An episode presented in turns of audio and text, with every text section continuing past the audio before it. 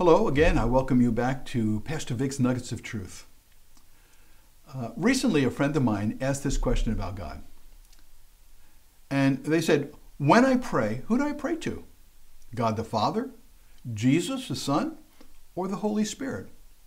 Now, this is a really a, good question and maybe something that you've wondered about as well. Well, let me try to explain this question first from how I approach the triune nature of God, our God, but also from a scriptural perspective. Our God is a gift giving God. And I understand that the concept of the Trinity, or three persons in one God, is a concept that is beyond my mental capacity to understand. Therefore, I accept this truth by faith. Honestly, how can I fully understand the creator of the universe, who can speak a word and it's done? Just read the first two chapters of the book of Genesis and you'll see what I'm talking about. It helps me to look at the Trinity in the following way I am a son to my parents, I am a husband to my wife, and I am a father to my children, yet I'm still one person. In each of these relationships, I interact differently with my parents, my wife, and my children, but I'm still one person. In the same way, we believe in one God. However, our God can express himself in three persons. He is the Father who loves us, Jesus who saves us, and the Holy Spirit who enables us. Each of the three persons of God interact with humanity in three different ways. Well, listen, this may be an imperfect example of the Trinity, but it helps me to understand the Trinity of God, and I hope it helps you. Scriptures tells us that there are mysteries that we must accept by faith. After all, look at, I always, I always remind myself of uh, Isaiah 55, beginning in verse 8. And God says, For my thoughts are not your thoughts, nor are my ways your ways, says the Lord. For as the heavens are higher than the earth, so are my ways higher than your ways, and my thoughts than your thoughts. Now, because God is love, I know that I can trust him with my life and eternity. Listen to 1 John 4:16. And we have known and believed the love of God that He has for us. God is love, and he who abides in love abides in God, and God in him. You see, love is the unifying attribute that ties all three the Father, Jesus, and the Holy Spirit into one. I also want to point out that the word love that is used three times in the above verse is the Greek word agape. Remember that all modern Bibles uh, were translated from the original New Testament manuscripts, which were in Greek. Now, the Greek language has several words that we translate as love. And it's important to distinguish the word agape, love, from all the others. There are at least four Greek words translated as love, and they are the first one is called storge. Storge love is, is a compassion and understanding associated with, with family love. The family love for one another, the love of a mother or father for a child, or the love between brothers and sisters. The second kind of love is called philia. And philia is brotherhood, friendship. You know, I like to use the word camaraderie, type, that type of love. You know, uh, the, the, the, the, the, the love that, that deep friends have for one another. The third kind of love is the word eros. And eros is the romantic or sexual love between a husband and a wife. Frankly, this term is not used in the New Testament. And finally, the fourth word is agape. And agape is means that it's unconditional or it's unearned or undeserved. It's that type of love that God has. Now, if you look at the first three expressions of love, storge, philia, and eros, they involve emotions or feelings, whereas agape involves a decision or a choice. You see, God has agape. God has decided to love you. His love is not based on how you make God feel, how good you are, or what you can do for Him. See, because He's decided, no one and nothing can change God's mind. When we look at the triune nature of God, let's, let's take a look at, the, at the, the Father's love first. God the Father is love. So let me repeat when we say that God is love, we are saying that God is agape, which is unconditional, which means he will never stop loving us. Recall what the Apostle Paul said in Romans 8 37. I encourage you to, to focus on, on these couple of verses. And he says, Yet in all these things we are more than conquerors through him who loved us. Why are we more than conquerors? Because he goes on to say, For I am persuaded that neither death, nor life, nor angels, nor principalities, nor powers, nor things present, nor things to come, nor, nor height, nor depth, nor any other created thing shall be able to separate us from the love of God which is in Christ Jesus our Lord. You see, there's absolutely nothing that can separate God's love for you. Now, you can count on the unconditional love of God. Further evidence of this love is found in the well-known verse of John 3:16.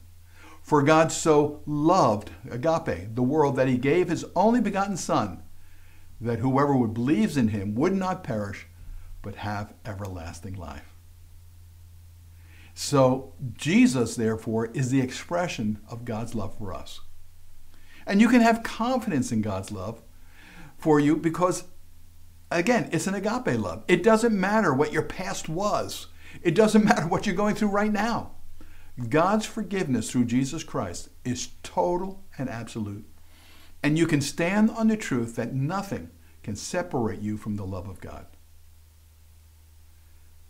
You know, there's an incident in the, in the Bible where the Apostle Paul was being delivered uh, by ship to stand trial before Caesar in Rome.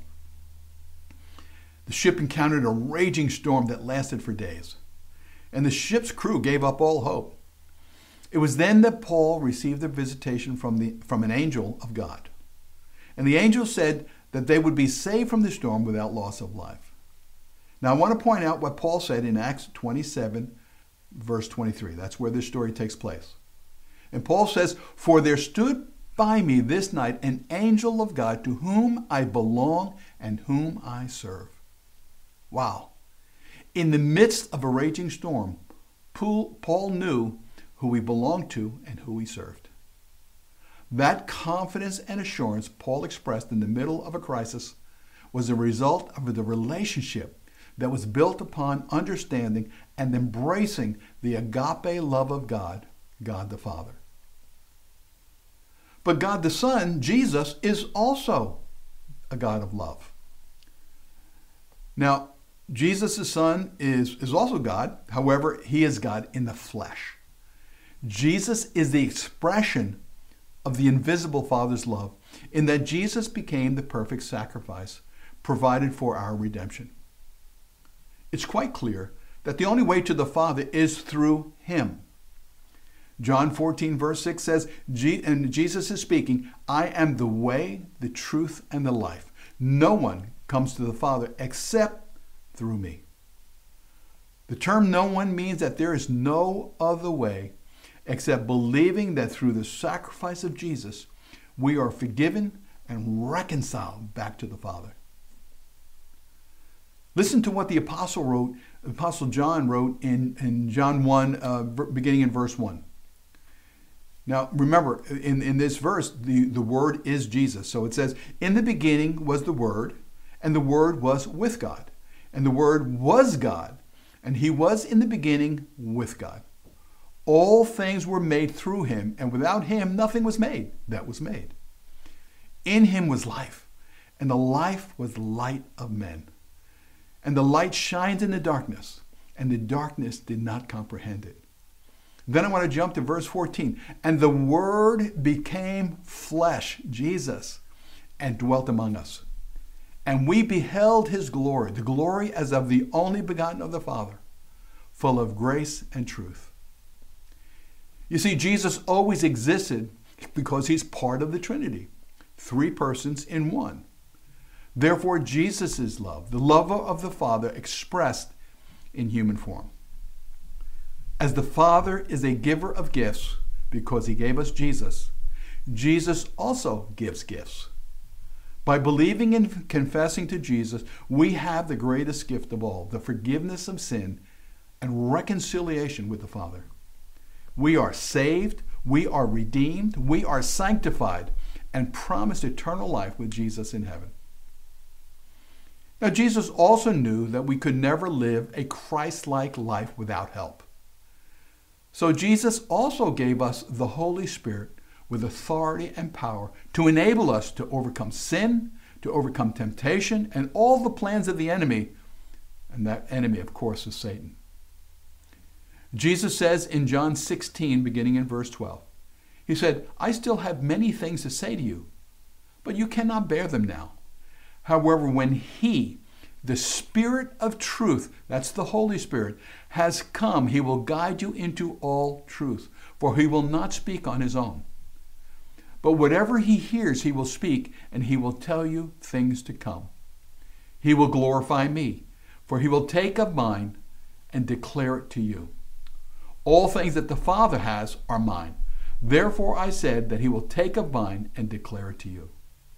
Can you see that? The Father declares to the Son, the Son declares to the Holy Spirit, Holy Spirit declares it to you. The three working as one. Now, God the Holy Spirit is also love. The Holy Spirit is the helper or enabler that promised that the Fa- that that Jesus promised that the Father would send to us. In John 14, beginning in verse 26, but the Helper, the Holy Spirit, whom the Father will send in my name, he will teach you all things and bring to your remembrance all the things that I said to you.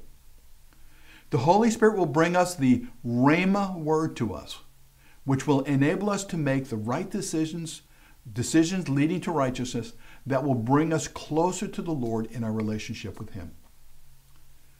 The Holy Spirit will strengthen us with truth authority, and power. I believe it's impossible to fully serve the Lord without the help of the Holy Spirit. Anyone who relies on their own personal strength and wisdom alone to serve the Lord is going to be a very weak Christian. John 4, beginning in John 4, verse 24, uh, Jesus says, uh, God is spirit, and those who worship him must worship in spirit and truth. So the question is, how do we worship in spirit and truth? First, realize that the word worship used here is not about a worship service or about music, but a transformed life, a life that has become like Christ. Romans 12, verses 1 and 2 says, I appeal to you, therefore, brethren, by the mercies of God, to present your bodies as a living sacrifice, holy and acceptable to God, which is your spiritual worship. A life that's changed. Verse 2 says, Do not be conformed to this world, but be transformed, changed from the inside out by the renewal of your mind. That by testing you may discern what also is the will of God, what is good and acceptable and perfect. Now you may ask, what does a transformed life look like? A transformed life is a life that looks like Jesus and is enabled by the fruit of the Holy Spirit. Now, what do I mean by the fruit of the Holy Spirit? The fruit of the Holy Spirit has to do with our character. By fruit, I mean that because our nature has been changed, now that we are born again, we are guided by the Holy Spirit. Now, of course, we must learn how to be led or be obedient to the Spirit of God but that's a whole nother topic.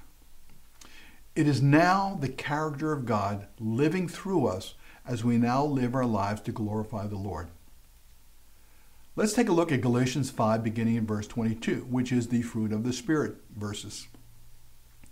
But the fruit of the Spirit is love, joy, peace, long suffering or patience, kindness, goodness, faithfulness, gentleness, and self control.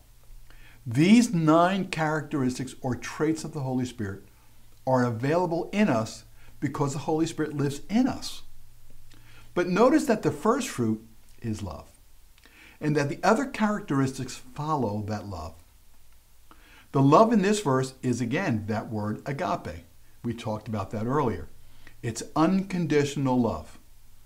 Unconditional love enables us to experience joy, peace, patience, kindness, goodness, faithfulness, gentleness, and self control. And these are the attributes that we have in us that we need to express to the world. All of humanity seeks these nine qualities of life. However, it must begin with the agape love of God in our hearts. The Apostle Paul makes a statement under the influence of the Holy Spirit as he explains how faith helps us endure difficult times. He says in Romans chapter 5, verse 5, Now hope does not disappoint, because the love of God has been poured out in our hearts by the Holy Spirit who was given to us. In other words, we experience the love of God through the Holy Spirit, and we love others with the love of God in us by virtue of the Holy Spirit living in us. Now, in conclusion, I haven't forgotten the original question in this message. When I pray, who do I pray to? God the Father, Jesus, or the Holy Spirit? It really doesn't make any difference because we serve only one God. If I pray in the name of the Father, that's how we're instructed. Jesus gave us the Lord's Prayer. And in Matthew 6 9, he told us that when we pray, we should pray to our Father in heaven. But what about praying to Jesus? Well, as Stephen the martyr was being stoned, he cried out in Acts 7, beginning in verse 59. And it says, And they stoned Stephen, and as he called out on God, saying, Lord Jesus, receive my spirit. Do you see that connection? As he called out to God, he said, Lord Jesus, receive my spirit. And then when the Apostle Paul, remember, when he pleaded with the Lord, that's Jesus, about the thorn in his flesh, this is what he said in 2 Corinthians, beginning in verse 12, or chapter 12, verse 8.